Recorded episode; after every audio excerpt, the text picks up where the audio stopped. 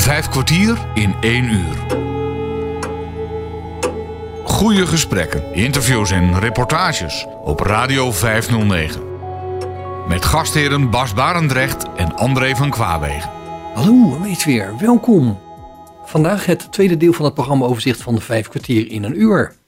Van de vijftig programma's die Bas, Hans en ik in 2023 maakten, zullen er ook dit keer weer 14 voor het voetlicht treden. Bas bezocht in januari van het afgelopen jaar het schild in Wolfhezen, waar hij een ontmoeting had met de in het Brabantse Oosterwijk geboren Helma Verhof. Ze is weliswaar blind, maar dat houdt haar niet tegen om een leven vol met veel avonturen te hebben. In de jaren 60, 70 ontdekte ze de vrije liefde. Ik had in die tijd, en dat was in die tijd, eh, werd je verliefd op vriendjes van je vriendinnen. En die vriendinnen die werden weer verliefd op jouw vriendje. Dat ging toen zo. En, eh, en in die tijd hadden we ook uh, met z'n allen bedacht dat, uh, nou, dat je niet, niet per se één op één hoefde te verkeren. Dat kon je met meer mensen doen. Dus er was een internaatsvriendin van mij. Die nodigde ons uit op een huisfeest. En op dat huisfeest, dat was dus in Eindhoven een heel groot huis. En daar woonde zij met haar vriendje en met de zus van haar vriendje en daar weer het vriendje van. En tijdens dat feest was er een klik tussen mij en haar vriendje. Nou, dat werd verliefd en dat, uh, en dat, dat ging ook met, met elkaar verkeren. En zij zei toen tegen mij, want ik was helemaal ontredderd. Ik denk, wat gebeurt me nou? Ik ben een keurig, keurig verpleestertje. Een keurige getrouwde vrouw. Die netjes uh, elke avond uh, de sperzieboontjes kookt. En uh, ik word ineens verliefd op iemand anders. Wat, ga, wat is dit? Dus ik kwam in een compleet andere wereld terecht. Maar ik vond hem wel interessant. Ik denk, hè, hoe, hoe, doe je, hoe gaat dat dan? En zij zei tegen mij: Nou, zegt ze, ik snap wel dat je verliefd op hem geworden bent, want dat ben ik ook. Dus ja, nee, dat snap ik wel. En uh, ja, nee, dat is ook helemaal prima. Dat, uh, hè, dat, dat, kan, dat moet je gewoon doen. En uh, ik denk, nou ja, zeg, wat is dit? Ja. Maar goed, ik verhuisde naar Eindhoven en dus via hun kwam ik ook weer andere mensen tegen wie ging nou waar en bij wie slapen en wanneer, weet je? Op een gegeven moment woon, ben ik ook gaan wonen met, uh, met drie andere mensen. Dus de, de man waar ik mee getrouwd was. Ik was getrouwd met Harry. En ik had Alex ontmoet op een feest van Richard. hoe ik naar mijn Richard kwam. Richard was een broer van Mirjam, die ook weer ergens anders woonde. En ik was jarig en ik nodigde Alex uit. En Alex en Joke, die werden verliefd op elkaar. Maar Joke had nog verkering met Giel. En ik had ook verkering met Giel. En op een gegeven moment ging ik dus wonen met uh, Harry en Alex en Richard. Drukke boel.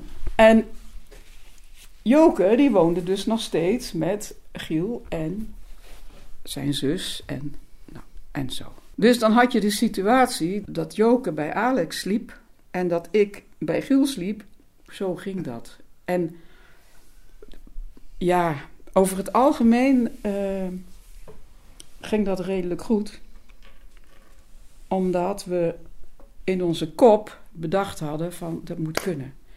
Dat is fijn, dat is leuk. Je kunt allerlei lievigheid met elkaar delen. En uh, als je liefde deelt, dan wordt het meer. En, uh, maar ja, dat is natuurlijk niet waar. Want voordat je dat echt kan, en dan is het nog maar de vraag of je het ooit echt kan. Maar dan moet je toch al wel heel veel oude, oude pijn en oude patronen opgeruimd hebben. Want er wordt natuurlijk heel veel aangeraakt. Hè? Uiteindelijk uh, ging het uit tussen Joke en Giel. En toen maakte Giel het ook uit met mij, want hij kreeg verkering met Marion. Nou, drie was te veel. Harry en ik zijn gaan scheiden omdat wij dus ook door de inzichten in de, in de vrouwenbeweging uh, ontdekten van ja, dat huwelijk, dat is eigenlijk een heel onderdrukkend systeem. Want toen ik met Harry trouwde, had hij nog zorgplicht. En ik moest hem volgen. En ik, hè, dat was toen nog. Dus Harry en ik gingen principieel scheiden. Niet omdat we een hekel aan elkaar hadden, maar wij vonden het niet meer kloppen. Dus wij gingen hand in hand vrolijk naar de rechtbank in Den Bosch en we kwamen er stralend weer uit. Veehouder Aad Salman, die oorspronkelijk elektricien was, heeft in Noordwijk een kleinschalig, maar vooral een duurzaam boerenbedrijf waar hij op biologische wijze limousinekoeien houdt. Hoe hij daartoe kwam, hoor je nu. Radio 509. Van elektricien wordt toch ook niet zomaar boer? Ik bedoel, als ik begrijp dat, je, uh, dat ook boeren natuurlijk opleidingen volgen, de landbouwschool, noem maar eens wat op. En jij bent uh, hobbymatig begonnen met, uh, met boerspelen, noem maar even zo. Maar hoe, hoe is dat dan gegaan? Had jij dan alle kennis en kunde in huis om het echt als bedrijf te gaan doen? Nee, eigenlijk niet. Uh, wel in de vriendenkring zaten wat uh, agrariërs die, die dus wel wat koeien hadden. Dus daar, daar haalde ik wat kennis vandaan. Maar ik, had me, ik heb me ook geabonneerd op de boerderij bijvoorbeeld. Ja. Het vakblad. Ja. En ja, dat vond ik natuurlijk reuze interessant. Dus, en daar haalde je ook enorm veel kennis uit. Ja, okay. Dus daar, daar heb ik ook heel veel van geleerd. En ja, en, en, en zo, zo word, word, je toch steeds meer, kennisrijker en, en ervarener. Ja. Oké, okay, zo ben je eigenlijk door, door mensen in je omgeving Ehm, ben je gekomen nou ja, dat, dat je op een zeker moment je ook zelf boer mocht noemen. Klopt, klopt. Ja. ja. En, en, toen ben je, want je had varkens, je had van allerlei soorten dieren had je in je hobby tijd, zeg maar. Op een zeker moment heb je natuurlijk moeten kiezen voor een, uh, ja, wat ga ik doen? Koeien, uh, varkens, kippen, noem het op.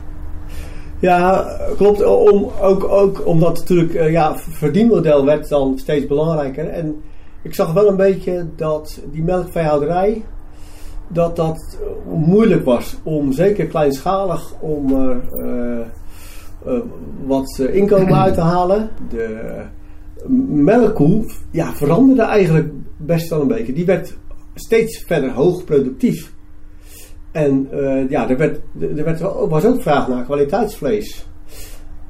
En daar was toen de tijd een Nederlands vleesras, dat noemden ze de, de dikbilrassen, werden ja, dat kan me en, en, en daar kwam ook ja, een kwaliteitsvlees aan. Dus je kreeg eigenlijk twee sectoren.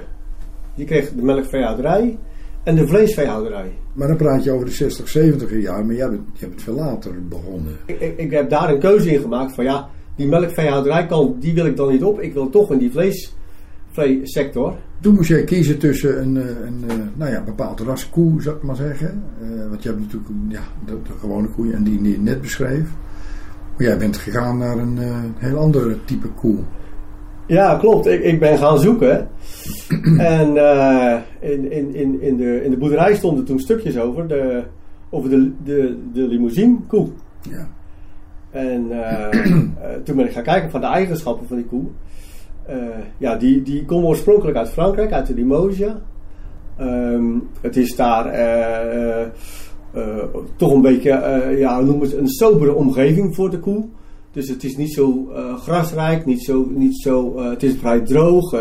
dus de, de, vegetatie van die koeien, die is van veel lagere gehaltes als wat een Nederlandse koe krijgt. Maar die koe kan zich daar eh, prima in, in, in, in, in handhaven. En ja, hij maakt toch een mooie kwaliteit, fijndradig, mooi vlees eigenlijk. Waar die Fransen vooral uh, ja, uh, hoge waardering voor hebben. Het bedrijf Puur Smaak is een ambachtelijke stokerij op het Zwitserterrein in Apeldoorn. Bas Baarndrecht was daar te gast en kreeg een rondleiding door de stokerij. Wat ik verder op de aanrecht nog zie staan is, uh, is een vat van 20 liter. En er zit, uh, onze whisky zit daarin. Uh, ooit kwam de brouwerij De Vlijt, die inmiddels helaas failliet is... en straks in onderdelen verkocht gaat worden. Die kwamen bij ons en die zeiden van... we hebben wel eens batches bier over en jullie destilleren. Kun je daar iets mee? En daar zijn we eens naar gaan kijken. Hebben we wat bier in een ketel gestopt en gedestilleerd. En daar kwam een, een, prachtige vloeistof uit. En dat leek heel erg op whisky. Dat was toen nog wel blank. Ehm, en uh, ja, we zijn daar wat verder mee gaan experimenteren. En daar maken we nu, uh, dus wij destilleren bier en daar maken we whisky van. En wij noemen dat whisky met EI aan het eind, niet met een ei. Omdat dat zeg maar de Schotse benaming is. En de Schotse of de Europese regelgeving zegt dat je die whisky, dus die whisky met een Griekse ei aan het eind, dat je die drie jaar in de dag op een vat moet zetten. Um, dat doen wij niet. wij maken er een beetje houtsmaak aan door de snipper, houtsnippers op te zetten. Uh, en dan komt er dus ook een beetje, zijn gerookte snippers, zijn snippers van bourbonvaten. Uh, vaten die ook in Schotland gebruikt worden. Dus uh, wij geven er nog een beetje extra rooksmaak en houtsmaak aan door die snippers erop te zetten. En wij noemen dat onze puur smaak whisky. En ja, het is een product wat, wat best wel gewild is. Niet iedereen vindt het lekker, maar dat is een kwestie van smaak natuurlijk. Maar ja, ik ben er zeer tevreden over wat eruit komt. En uh, achteraf blijkt dat op deze manier whisky maken is de meest oorspronkelijke manier van whisky maken. Zo is ooit whisky ontstaan in Schotland. En, uh, uh, doordat men batches bier ging destilleren om wat een sterker drankje te hebben, met name in de winter. levenswater noemde men, men dat. en ehm, toen er niet voldoende bier was om dat terug te destilleren naar, naar, naar whisky zijn ze gaan kijken van ja, hoe maken we dan whisky? En dat doe je dan van het basisproduct waar bier van gemaakt wordt. Dat is gerst. Dus uh, momenteel wordt gerst gedestilleerd. Daar wordt gegiste gerst wordt gedestilleerd en daar wordt whisky van gemaakt. Maar dat heeft natuurlijk geen smaak. En vandaar dat ze drie jaar en een dag op vaten moeten zetten die al smaak hebben. En die vaten in, in Schotland, dat zijn portvaten of sherryvaten of bourbonvaten. En zo krijgt de Schotse whisky smaak. Wij hebben dat eigenlijk niet nodig, omdat we al die biersmaak aan, uh, aan het destillaat hebben zitten. Ja. En, en, en, whisky is 90%? Nee, onze whisky die is, zit op 40%. Dus uh, uh, wij vinden dat het een whisky moet zijn die, die vriendelijk is en drinkbaar voor iedereen. Hè? Dus het is een zachte, hele zachte whisky en maximaal 40%.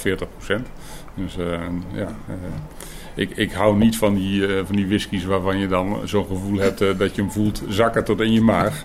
Uh, dus het moet een mooie, zachte, stroperige whisky zijn. Dat is, dat, ik denk, daar zijn we redelijk in geslaagd. In het overzicht van 2023 hoorde je hoe Hans Wensveen in juli sprak met Arno Klaasens. Samen met zijn vrouw heeft hij een wijngaard in Meersen. En dat ligt in Zuid-Limburg. Hans sprak met deze wijnboer en hadden ze het over het ontstaan van de wijngaard. Ik ben Arno Klaasens en ik uh, heb dit wijngoed in 2013 gestart samen met mijn vrouw Josje. En uh, we hebben dat gedaan om uh, voor onze oude dag wat bezigheid te hebben. En dat was eerst de bedoeling met 2000 struikjes. En dat is langzaam uit de hand gelopen. En hebben we uh, inmiddels uh, alles bij elkaar een kleine 6 hectare met meer dan 24.000 struiken. Jij zegt, in 2013 ben je hiermee begonnen. Ja. Maar daarvoor deed je iets heel anders dan, neem ik aan. Dit, dit is hobby geweest. Ja, dit, wijn, wijn proeven. Wijn proeven was altijd al mijn hobby. Wijn maken niet. Maar ik heb wel altijd de droom gehad om, als ik dan met, met pensioen mocht gaan om dan uh, een wijngaatje te starten. En uh, ik ben gelukkig wat vroeger met pensioen kunnen gaan. Uh, dus toen was het heel voor de hand liggend dat ik het als hobby ging kiezen. En dat hebben we gedaan. samen met mijn vrouw zijn we daarmee begonnen. En we hadden eerst 2000 struiken. En dat was ook een hobby. Dus 2000 struiken rood. Want we wilden graag een rode wijn maken omdat we vonden dat in Limburg best mooie witte wijnen werden gemaakt. Maar eh, rood bleef een beetje achter. En voor ons was toen het doel om uh, een hele mooie, kwalitatieve, goede rode wijn te maken. Ja, want dat is wel uniek voor, uh, voor deze streek. Hè? Want we zitten hier in Meersum. En Meersum ja, zit een beetje onder de rook van, van Maastricht. Maar als je hier rondloopt, dan merk je natuurlijk helemaal niks van de stadse drukte. En zit je in een prachtig natuurgebied met, met, met die wijngaard. Uh, hoe, hoeveel, hoeveel oppervlakte wijngaard heb je hier? Hier in, bij ons wijngoed hier waar we nu zijn hebben we drie hectare. Niet helemaal aangeplant. Eh, we hebben ook kersenbomen staan waar we een kersenbrandewijn uitmaken. Daar gaan we trouwens de volgende week mee beginnen, want de kersen waren rijp, zagen we vanmorgen. Oké. dus als dat volgende week helemaal top in de suiker zit, dan worden die kersen eerst geplukt en dan worden we een kersenwijn van gemaakt. En die stoken we uit op onze eigen destillatiekolom.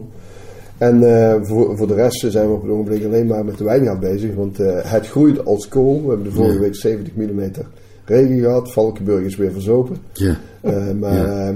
Wij hebben ja, voor vocht gebeden, want we hebben alleen maar s'morgens water gegeven de afgelopen paar weken, want het was best wel droog. Ja. Maar doordat het droog is en veel zon schijnt, groeien de druiven als kool. En ja, dan moet je constant ook opbinden, noemen we dat. Dus de takken naar boven duwen, dat tussen de draden door. En we proberen uit te dunnen, hè, want de, wij halen in principe maar één fles per struik eraf.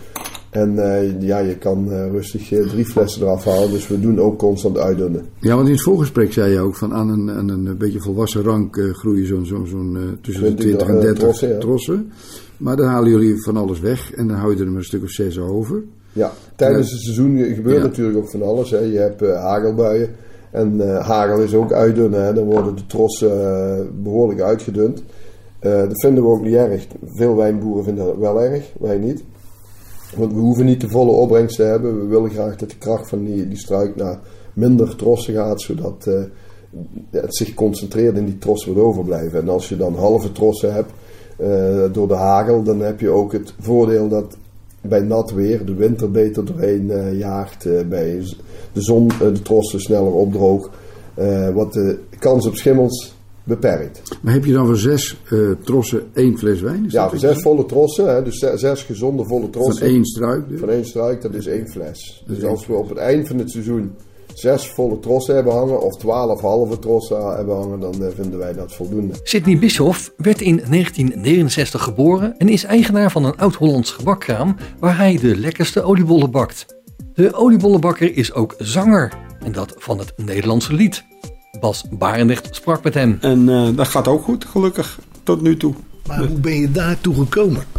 Ja, als kind de, vond ik zingen altijd al leuk. Ik heb het altijd gedaan, vroeger als hobby natuurlijk. Hè, want je moet, je, mens heeft een hobby. Nou, zingen was mijn hobby. En, uh, maar mijn vader die speelde bijvoorbeeld heel goed gitaar. Mijn moeder die zat uh, ook in een bandje vroeger als achtergrondzangeres. Uh, mijn opa speelde accordeon, mijn mondharmonica, ooms en tantes van mij accordeon. Dus het zit eigenlijk wel een beetje in de familie dat we muzikaal uh, uh, zijn aangelegen, laat ik het zo maar zeggen. En, en, je bent er dus eigenlijk zo ingegroeid? Ja, min of meer wel. Ja. en ik ben altijd, ik, ik ging op een gegeven moment, um, ik deed talentenjachten mee toen ik nog thuis was. En ik ontmoette mijn vrouwtje en op een gegeven moment, ja, dacht ik, oké, okay, wat gaan we eens doen om wat centjes te verdienen? Want we woonden net samen. Nou, dan heeft iedereen altijd een beetje krap bij kassa uiteraard. ja. Dus uh, ik denk, en toen uh, zei een andere vriend van mij, die ook deed zingen, uh, Willem Bad in dit geval, die zei tegen mij, en trouwens wie dat ook tegen me zei, dat was Bouke. Die heeft nou die Elvis gewonnen afgelopen tijd. Ja. En die zei tegen mij, Sidney, je moet zien dat je een Vito-busje krijgt. En dan ga je met dat Vito-busje, met een installatie, ga je cafés af en dan kun je gaan zingen. Ja, dat is ook een beetje reisachtig uh, volk natuurlijk. Dan. En zag je dat zitten? Nou, ik denk wie niet waagt, wie niet wint. Nooit geschoten is altijd mis. Hè? Ja, zo is dat. ja, dus ik heb een uh, van Wim Visser hier uit uh, Apeldoorn, Zonnebank Studio, die man deed ook zingen. En die ging ermee stoppen, die had een hele mooie installatie. Die mocht ik van hem overkopen. En, uh, op een, past je wel? Oh ja, dat paste me wel op een, op een makkelijke manier. Hij zei, nou dan betaal je gewoon een keer zoveel en een keer zoveel. Ik zei, nou is goed. Dus, en toen ben ik dat gaan doen. En uh, ja, het, het, het heb uh, tot nu toe uitgebreid tot waar ik nu ja, sta, zeg maar. Ja. Maar ik heb nooit... Um, ik wil natuurlijk wel bekend worden, bekender worden, laat ik het zo zeggen. Maar het was niet zo dat ik dacht, ik doe alles, alles, alles om maar als ik maar bekend word. Dat is niet zo. Bij mij zat het wel zo, ik wil het goed doen of ik doe het niet. Ja. En dat doe ik met alles zo. Dat doe ik ook met onze oliebolletjes. We doen het goed of we doen het niet. Want ja, halfgebakken werk is half gebakken geld. Ik heb de afgelopen jaren heb ik nog nooit zo lekkere oliebollen gegeten. Hoor. Nou, dankjewel, dankjewel. ja, maar dat is... En ook ruim gevuld. En ruim gevuld, ja, maar dat zeg ik. Doen hoe het moet en anders moet je het niet doen. Hè, dat is met alles zo. eh, en met het zingen ging dat net zo. Ik ben, je moet overal ergens beginnen. Ik ben bij een eh, producer begonnen. Die man die begon net een studio en die zegt: Nou, zit niet met jouw stem en met mij kunnen qua muziek. Denk ik dat ik mijn studio omhoog kan eh, werken.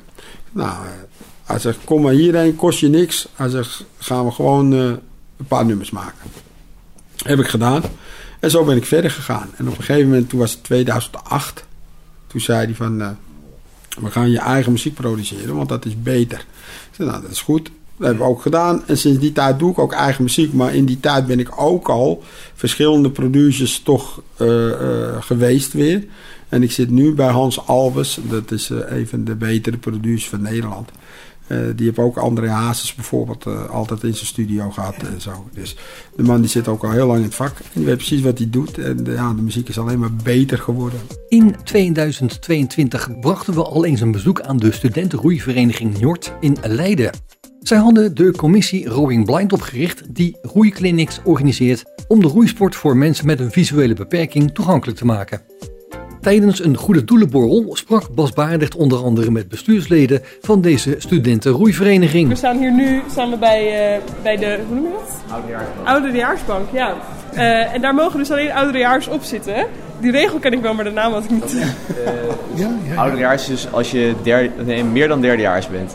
dus vanaf, vanaf vierdejaars. Die mogen hier zitten. Ja, die mogen op, dus op, op deze bank zitten en bij de haard. Dat is ook eh, eh, een belangrijke. Het is nu iets te warm om de haard aan te zetten ja, natuurlijk. lijkt mij wel, ja. Ja, ja.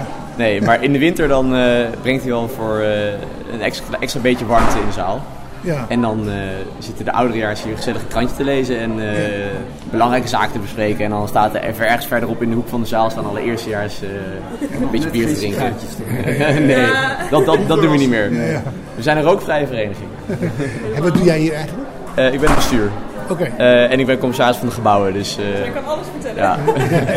Over de gebouwen. ja, ik kan alles over de gebouwen vertellen. Maar hoe werkt dat eigenlijk? Want dit is een, een bestuur, maar dat bestuur dat gaat natuurlijk over een jaar of twee, drie, vier.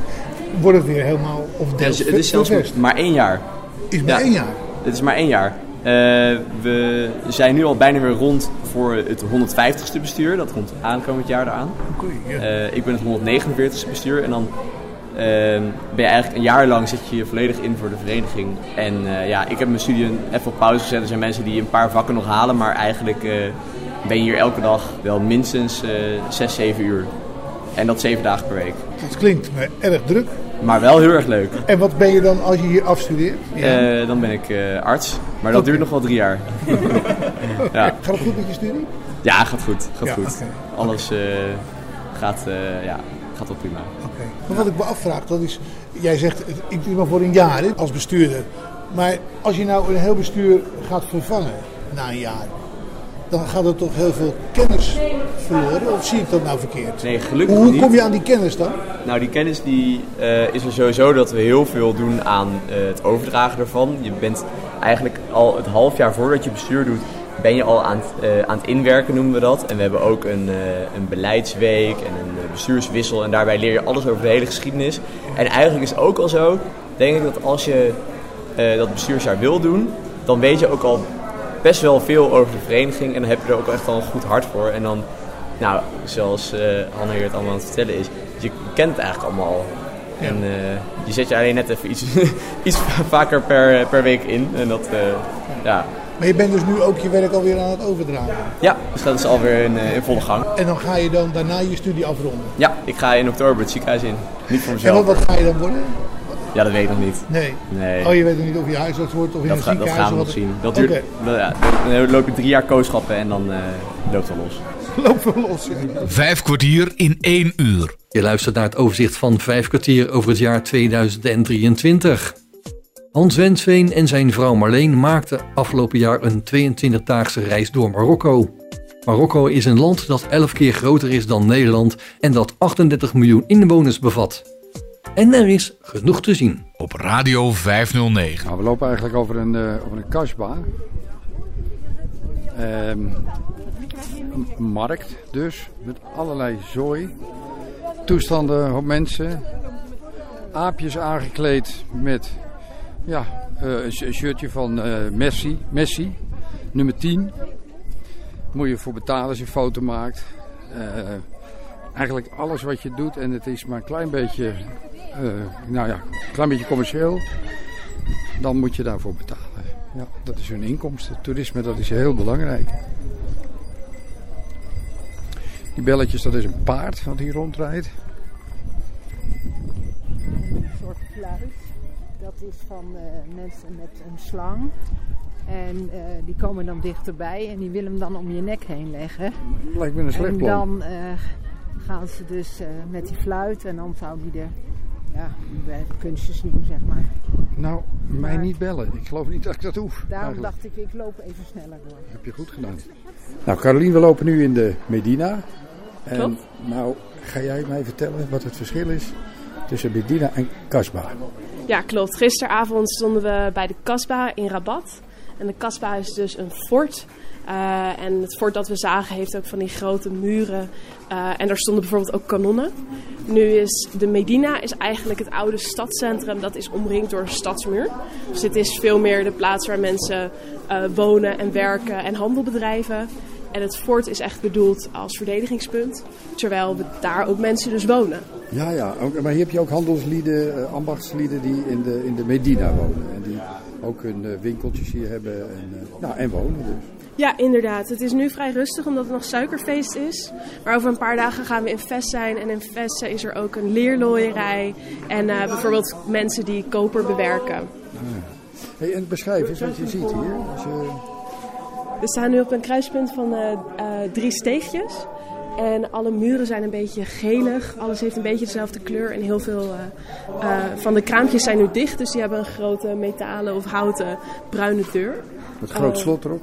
Ja, groot slot. Gewoon uh, dichtplakken en slot erop. Ja, ja. Um, maar als het wel open is, nou, dan uh, kijk je naar binnen. Vaak is het heel erg verlicht, heel erg kleurrijk. Oké, okay, nou dat komt nog. We zijn in Basnet, hè? Ja. Dus van de week komen we dat nog wel tegen. En in de verte hoor je het middaggebed, denk ik. Achter ons in de... In de in de Medina zijn er heel veel verschillende moskeeën.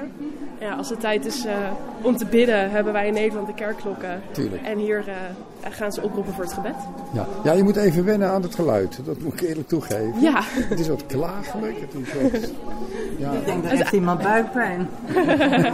het lijkt erop. Uiteindelijk uh, wordt het eruit gefilterd en hoor je ja. het niet. Nee, het gaat, het gaat om wat ze zeggen. Ja, dat ja. verstaan wij niet. We zijn nu in een ander steegje en deze is overdekt. En in het dak is denk ik van hout gemaakt, maar er zitten ook glas- en loodramen in. In het dak? Ja, dus uh, een beetje hetzelfde patroontje als de mozaïekwerken die we op de muren zien. Mm -hmm. Maar dat is dan hier van glas en lood gemaakt. Oké. Okay. Mooi, dank je. Alsjeblieft. 17 jaar geleden werd Jan Wolters, die nu 75 is, uit Emmen, langzaamaan blind. Een combinatie van leukemie en suikerziekte was de oorzaak. Je hebt dus een goed deel van je leven wel kunnen zien. Ja. Uh, wat heb je in die tijd toen je nog goed kon zien gedaan? Uh, ik, ik ben dus van de, toen ik van de detailschool afgekomen ben, dat was in de tijd dat de werkgevers nabij aan de deur stonden als ze wisten, oh wacht eens even, vanuit de kerk, vanuit de gemeenschap, oh die jonge man die zou ik wel aan het werk, want ik hoor dat die sociaal wel uh, goed in elkaar zit, in zijn vel zit, zeg maar. Daar ga ik eens een praatje mee maken met die mensen, met die ouders. En zo kwam dus een onder, grote ondernemer hier uit Emmen, van uh, de meubelboulevard inmiddels van Schippers uh, wonen. Die kwam bij ons aan de deur of Jan niet bij ze wilde komen werken. Nou, dan ben ik, zo ben ik in de detailhandel terechtgekomen. En wat moest je toen verkopen? Uh, nee, dat kan toch niet. Iemand van de middelbare detailhandelschool, dan moet je niet denken dat die meteen maar verkopen gaat worden. Dat is van deze tijd. Ja, ja. Maar dat, is niet meer, dat was niet zo. Je moest eerst eens met de, met de staffeerder mee en op die uh, boerderijen uh, hardbordplaatjes spijkeren op de, op de vloeren die krom getrokken waren. En zo klom je op tot uh, staffeerder en zo klom je op tot dat je eens een keer mee mocht lopen in de winkel in je nette kleding. En dat je ze mocht proberen of je iets kon verkopen, of er iets in zat. Dat je nog iets, want ja, praktijk en theorie zit dag en nacht verschil in. Ja. En zo ben ik wel opgeklommen. Ik ben zelfs zo ver opgeklommen dat ik, ik had een eigen auto van de zaak. Ik ging eh, eh, eh, de mensen bezoeken die op afbetaling hadden gekocht. In Casso deed ik. nou, wat kleine reparaties verricht ik dan. Want ze hadden altijd wat te mekkeren om onder die rekening weg te komen. Me keerde van alles aan aan de meubels. Maar dat hadden ze meestal zelf gedaan. Nou, en, en zo ben ik in die, eh, in die wereld terechtgekomen. En dus later voor mezelf in de, eh, eerst als bedrijfsleider bij het Kinderwagenpaleis gefunctioneerd hier in Emmen. En later zijn we voor onszelf begonnen met de babyhoek. Twee, twee babyhoeken. Ja. Eén in Emmen en één in... Almelo, aan de Roastraat nummer 1. Oké. Wat een geheugen. Maar dat was wel een beetje ingewikkeld, want je kon natuurlijk maar op één plek tegelijk zijn. Ja, maar dat kwam door een faillissement dat ik daar eh, op, in mijn beleving goed geschikt aan kon komen aan zo'n pand en aan een grote voorraad van materiaal. Want ik werkte, ik, tussentijd had ik dus, was ik ingevallen door, door dat faillissement bij een curator. En die heel blij met me was, omdat ik kennis van zaken had natuurlijk. Ja. En eh, ja, eh, daar heb ik daar toch maar toegehapt om dat pand te kopen en eh, daar twee mensen op te zetten die dat voor ons eh, deden en ik dan toezicht eh, hield daarop. En dat was ongeveer in 19? Ja, dat, rond, rond 2000 of zo is dat geweest. Dat, dat is wel al. Dat is, wanneer? In 2083, 84, die komt. Wij, wij leven nu in 2023. 20. Ja, het is, het is al heel lang geleden dat, wat, wat je In vertelde. de, in de tachtiger jaren. Ja, ja. Hans Wensveen mocht bij hoge uitzondering afgelopen juli een aantal weken na de sluiting voor bezoek de Keukenhof in Lisse betreden. Waar anders duizenden bezoekers lopen, kwam hij nu, behalve soms een medewerker, helemaal niemand tegen. Hij sprak daar met de oudgediende hovenier André Bijk. Kun jij eens uitleggen wat toch de fascinatie is van, van tulpen? Dat, dat is toch een... ja, moeilijk hè? Ja, moeilijk. Want iedereen heeft het altijd over nou, de, de Hollandse tulpen. Ze komen natuurlijk oorspronkelijk niet hier in Nederland. Hè. Het is in Turkije, als ik me niet nee, vergis. nog verder. Nog verder. Afghanistan en, en in die Oeralgebergte, Ja. daar, daar begon de tulp. Ja. En de, de Turken die hebben dat op een gegeven moment eh, daar naar hun land gehad, omdat ze het gewoon een hele mooie bloem vonden. En wij kregen hem via Turkije en wij vonden het ook wel een mooie bloem, maar wij zagen er ook handel in. En wij gingen die eh, kweken en, en mooier maken en groter en weet ik veel allemaal wat we gedaan hebben met die tulpen. Maar je kunt dus zeggen dat Nederland toch wel het tulpenland is dan. Ja, omdat we zo die export eh, en het kwekerij en het eh, daarmee aan de slag gingen. Nieuwe soorten. Nieuwe soorten en, eh, en maakten daar een feest van natuurlijk. En waarom is dat keukenhof ooit zo groot geworden natuurlijk? We hadden een paar mensen die, die zagen het licht. En die hebben hier een, eh, park gezet. En die zijn over de hele wereld gaan reizen en dit parkje verkopen. En, en ja, dat was zo gigantisch. Die hadden zoveel eh, beleving om dat te vertellen en te verkopen. Dat iedereen die kwam heel nieuwsgierig van, nou dan moet het wel heel wat wezen. En het was ook heel wat. Het was meteen het eerste jaar een heel groot succes met 250.000 bezoekers. Ja, Dat dan praat je over die niemand 75 jaar geleden, Nee, 75 jaar geleden. 250.000 bezoekers. Zo. Dat was niet mis. Nee. De Bollenstreek was natuurlijk al bekend met de toeristen. In Haarlem had je natuurlijk al heel veel eh, buitenshows. Maar zo in een bos, in een park, een, een wilde show maken, dat was er nog niet. En dat was een heel groot succes. Ja, dat is allemaal heel positief, maar misschien ook een heel klein, nou ja, negatief puntje eh, aan te roeren. Eh, Lisse is natuurlijk op zich maar een relatief klein dorp. En als er eh, zo'n anderhalf miljoen mensen eh, in Ja, zo'n zes ja, of ja. acht weken passeren, dan geeft dat hier en daar, heb ik begrepen hoor, wel eens wat... eh, Nou, we zijn dat heel erg bewust ook, het Keukenhof. En we geven ook de, sinds een paar jaar de, alle inwoners van Lisse een vrijkaart voor een dag. Dat ze Keukenhof in kunnen. Als compensatie voor het ongemak dat je toch zes weken lang ietsje langer doet over om ergens te komen. ja, files en zo. Files. En, eh, en ja, we weten natuurlijk, het hele jaar zijn de wegen vol met files. Ja. En als je dan nog een soortje tussen stopt, een bepaalde periode. Ja. Ja. Kijk maar, als je in Zandvoort, als je daar een race krijgt. Ja, je moet alles, alles bijspijkeren om die mensen daar te krijgen. En dat heb je hier ook. Ja, ja want eh, er zijn ook heel veel eh, fietsen te huur hier, eh, heb ik Ja, begrepen. ja. En nou fietsen wij zelf ook veel in de Bolstreek.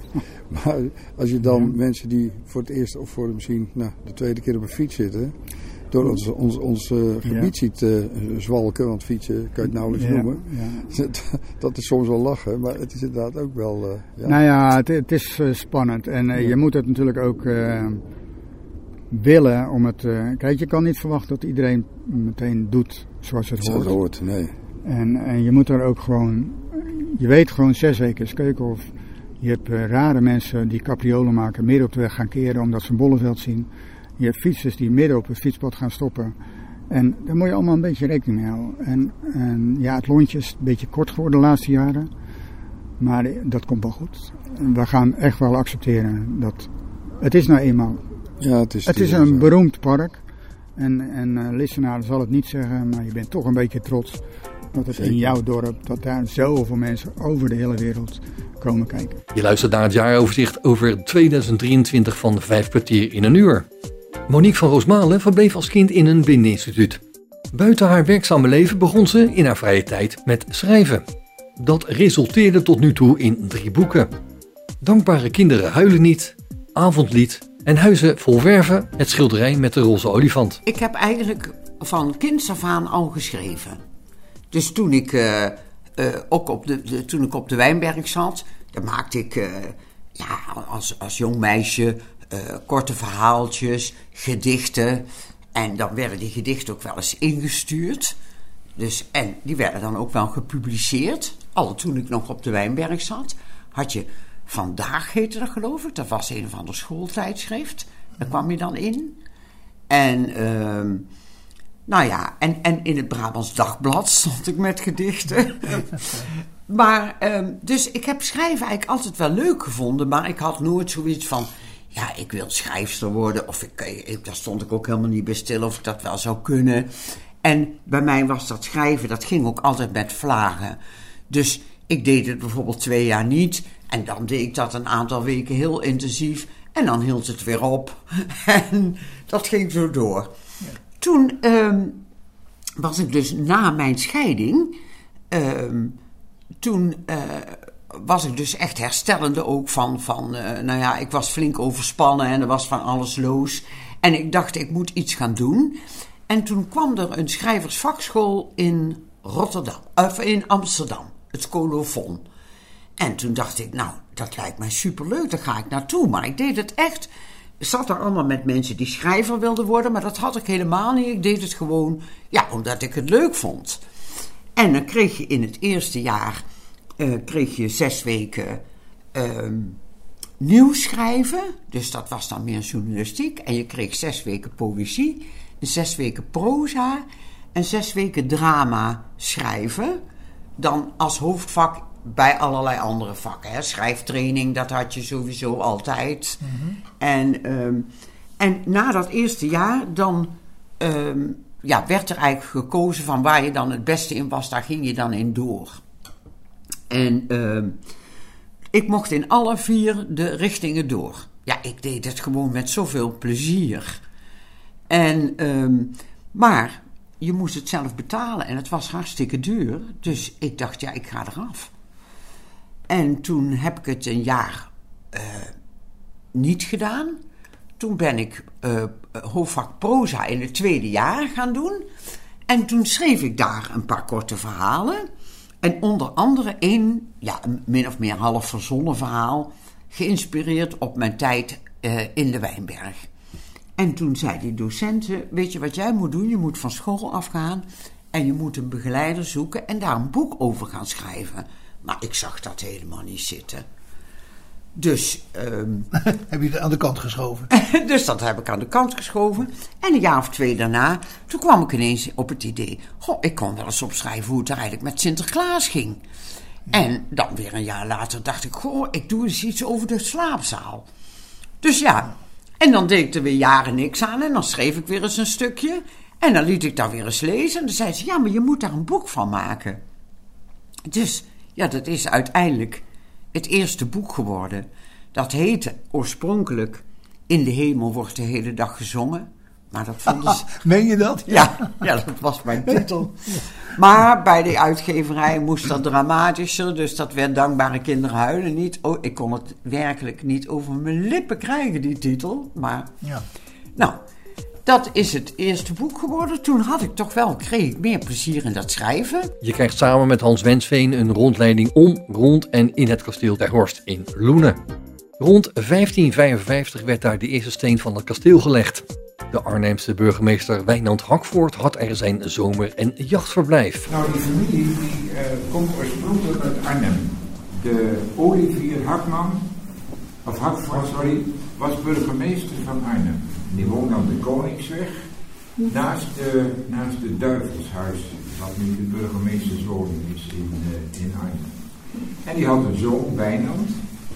En eh, zijn vader, dus Olivier, die was in nauw contact met Marten van Rossum, niet Maarten van Rossum. En die Marten van Rossum heeft die Kannenburg laten bouwen eigenlijk als jachtslot, als ridderslot. En daar ligt ook een gracht omheen, er zit een opbouwbrug omheen, een toestand. Dat heb je dus hier niet. Die heeft uiteindelijk Wijnand Hakvoort geïnspireerd om een jachthuis te bouwen. Dit dus. En dit huis is gewoon slecht verdedigbaar. Vandaar ook dat een extra gracht eromheen is gemaakt. Dit huis heeft ook nooit een ophaalbrug gekregen. Dit huis heeft gewoon de ingang behouden zoals het nu is.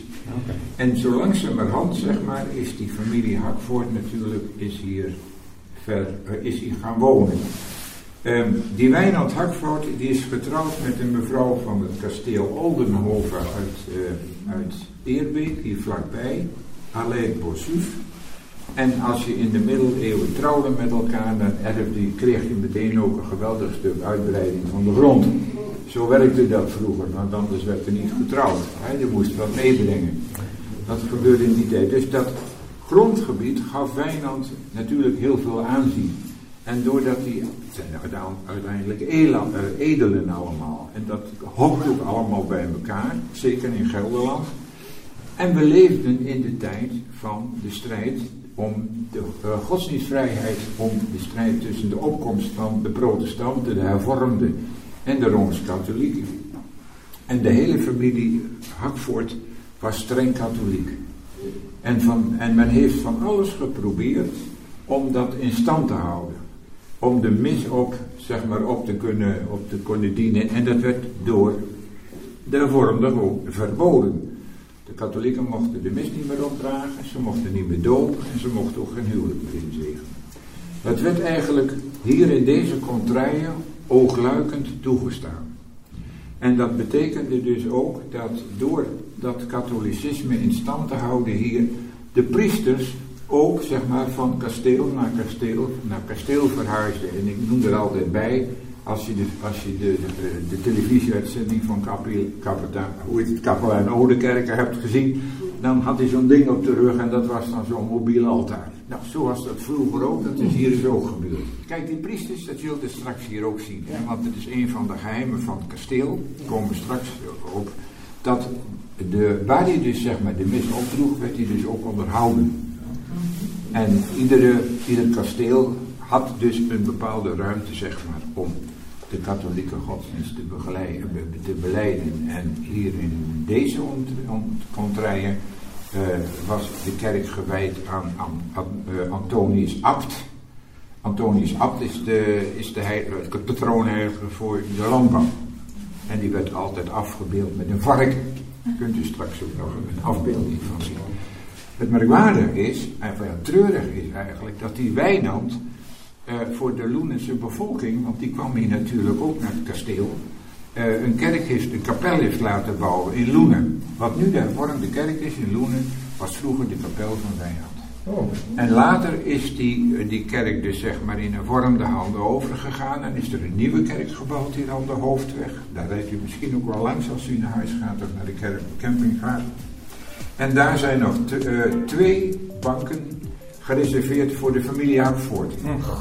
Aan de rand van het Drentse dorp Rolde is het zorg- en expertisecentrum Hendrik Kok te vinden. Hendrik Kok is dé plek voor ouderen met een visuele beperking. Omdat het centrum vorig jaar 50 jaar bestond, wilden ze de medewerkers en buitenstaanders zonder visuele beperking laten zien wat het betekent om helemaal niets te kunnen zien. Men organiseerde daarvoor een theatervoorstelling dat plaatsvond in een ruimte waar geen streepje licht te zien was. Bas Barendrecht neemt je aan de hand en begeleidt je naar binnen. Vijf kwartier in één uur. We staan nu in de hal met een eh, man of eh, 60 en om de zoveel minuten worden zes mensen naar binnen gestuurd. Worden overgenomen door Frans Strijk en zijn maatmaten die dan vertellen wat te doen in de volledig verduisterde zaal.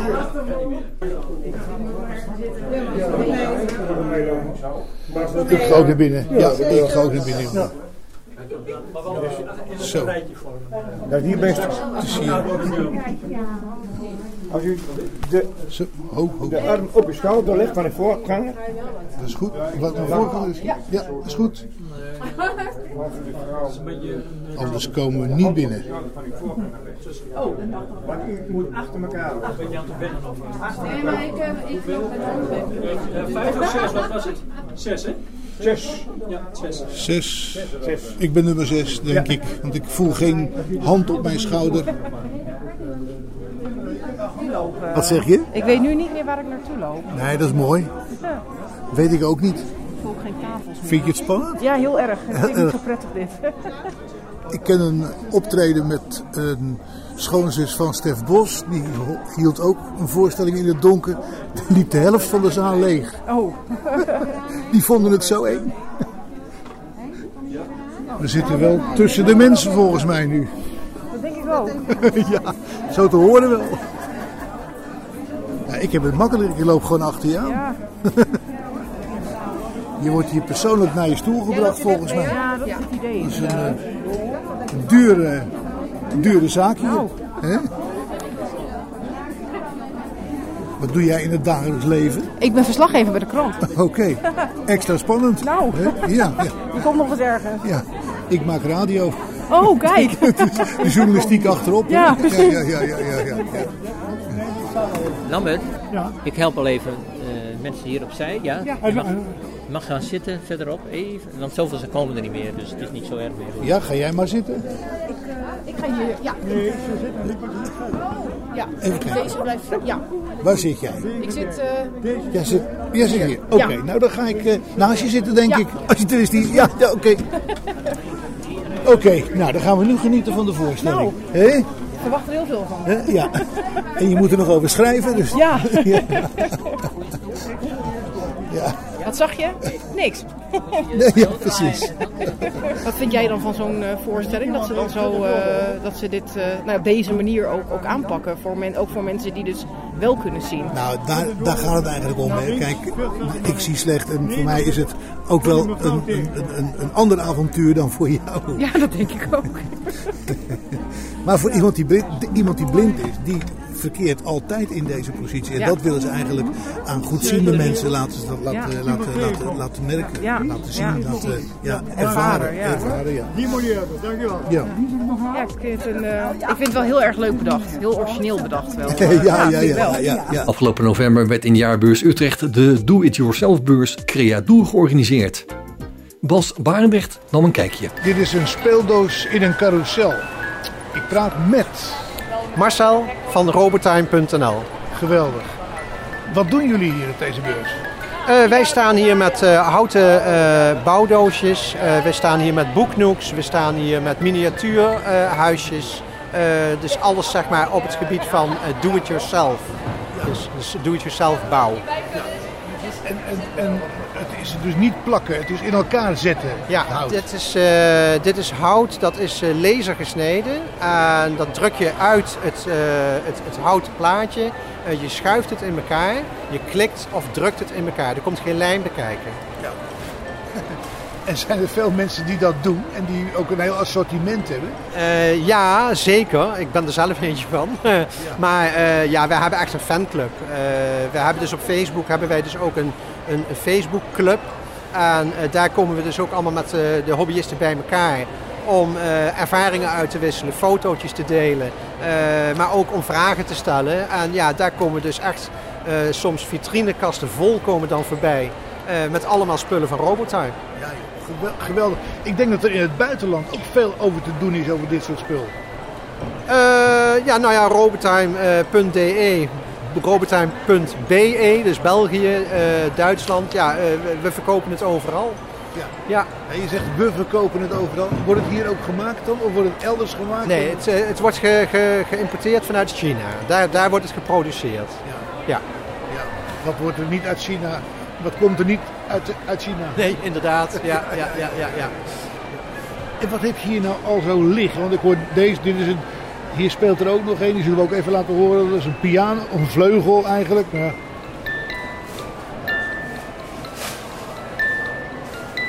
Ja, dit is eh, de Magic Piano. Het leuke van de Magic Piano is dat dus eh, de toetsjes ook daadwerkelijk bewegen. Ik zag het, ja. Ja, en van de Magic Cello die ernaast staat, eh, gaat dus ook daadwerkelijk de strijkstok die gaat heen en weer. En het hele tandwielensysteem wat in het productje zit, dat wordt aangedreven dus door een muziekdoosje, dus door een veer. Hans Wensveen ging voor vijf kwartier in een uur afgelopen augustus op onderzoek uit om te weten te komen waarom Nederland zo langzamerhand een wijnnatie aan het worden is. Hij sprak daarover met hobbyboer Jan Kling, die samen met zijn vrouw Tineke in het Zuid-Hollandse Noordwijk een bijzondere wijngaard beheert. Bijzonder, want wie verwacht nou een wijngaard in een duingebied nabij de zee? En wijn hoort in een fles. Maar welke? Jan, je laat me nu een, eh, een fles zien. Nou ja, die, die kennen we allemaal wel. Maar er zijn ook wijnflessen van een totaal andere vorm. Waar- waarom is dat? Is dat gewoon eh, leuk omdat het bij het merk hoort? Of omdat het bij de soort hoort? Of... Ja, twee dingen zijn daarin van belang. Er zijn speciale gebieden in, in de wereld die eh, herkenning willen hebben vanuit de fles. Pak bijvoorbeeld eh, eh, eh, Vals in, eh, in Duitsland. Daar zie je in de regel zie je dus een, een, een smalle, langere fles. Pak je de Bordeaux, dat is ook de Bordeaux, zo heet die ook. Ik gebruik Bordeaux flessen. Dat zijn eigenlijk de traditionele flessen Ja, die, ja. eh, die gebruikt Deze zie je het meeste. ja, zie, Ja. die zie ik het meeste. Ja. Er zit nog een ander punt in, en dat is de ziel van de fles. De ziel wil zeggen eigenlijk onder de bodem van de fles. Als die vlak is, dan heeft hij geen ziel. Dat zijn ook de goedkoopste flessen. Eh, maar hij- is die niet vlak en is die wat, eh, wat dieper, en dat je je duim erin kunt stoppen, dan, dan is dat een fles met een ziel. En die zijn ook wat duurder. Vaak is het glas ook wat dikker. En eh, eh, dat wordt eigenlijk, maar het gaat niet helemaal op. eh, de duurdere wijnen worden eigenlijk altijd in een fles met een ziel gebotteld. Is het, vergis ik me nou dat het bij witte wijnen vaker de vlakke bodem is als bij rode wijn? Of Klopt, is dat... klopt. Witte wijn is ook een wijn die in de regel ook minder lang kunt bewaren. Eh, en eh, eh, ja, de, de, de, witte wijnen zijn in de regel ook goedkoper als de, als de rode Als de wijn. rode, ja, nou. ja. Wat, wat is de functie van die ziel dan? Nou, als je een, een, een, een wijn bottelt vanuit het vat en je hebt die wijn niet gefilterd van tevoren, ik filter dus niet, dan kan het zijn dat er nog droesem, zeg maar, bezinksel komt op de fles. En dat vind je onderin. Als je nou een, eh, een wijn met een ziel hebt, dan valt dat mooi in dat gleufje In dat rond de ziel. Ja, Dus ja, als je ja, voorzichtig ja, ja. inschenkt, dan heb je minder kans dat je droesje meebrengt naar het glas toe. Dit is wel een ontwikkeling die gaande is. Want bij rode wijn vinden we het langzamerhand normaal dat er droesem onder in de fles zit. Bij witte wijn nog niet. Dat gaat komen. Eh, maar de klant wil nog steeds een witte wijn kopen waar die je eigenlijk zo doorheen kunt kijken. En dat die helemaal helder is. Maar eigenlijk is dat jammer. Want door het filteren vult die ook smaak weg. Want wat is droesem? Droesem is gewoon uitgezakt vruchtvlees. Ja. Niks meer en niks minder als dat. En ik filter dus niet. Dat betekent dat onderin mijn flesje heb ik dus bij wit ook een beetje droesem. Die heb je Maar- niet gefilterd. hè? En die, ik filter bewust Nee, niet. En dat geeft tijdens het, eh, het, zeg maar, het lagere in de, in de fles, rijpt die verder. En dat betekent dat die smaak die, die, Die wordt bedoeld, die je bedoeld hebt, Ja. die blijft erin. Ja, die blijft erin en hij wordt rijker. Alleen, ja, mensen die zeggen van ja, jammer, die wijn is niet goed, want eh, ik kan er niet doorheen kijken. en dan zeg ik ja, die wijn is juist goed, want die is zelfs beter dan dat ik hem gefilterd had. Dit was het tweede en laatste deel van het vijf kwartier overzicht over het jaar 2023. Mede namens Hans Wensveen en Bas Barendrecht bedank ik je voor het luisteren. Dit programma kan ook beluisterd worden via de podcast van Radio 509. Heb je nog vragen of opmerkingen? Dan kan je een mailtje sturen naar bas.radio509.nl Geniet van de rest van deze dag, blijf luisteren naar Radio 509 en tot een volgende keer. Vijf kwartier in één uur is een programma van Bas Barendrecht. Techniek André van Kwaabegen.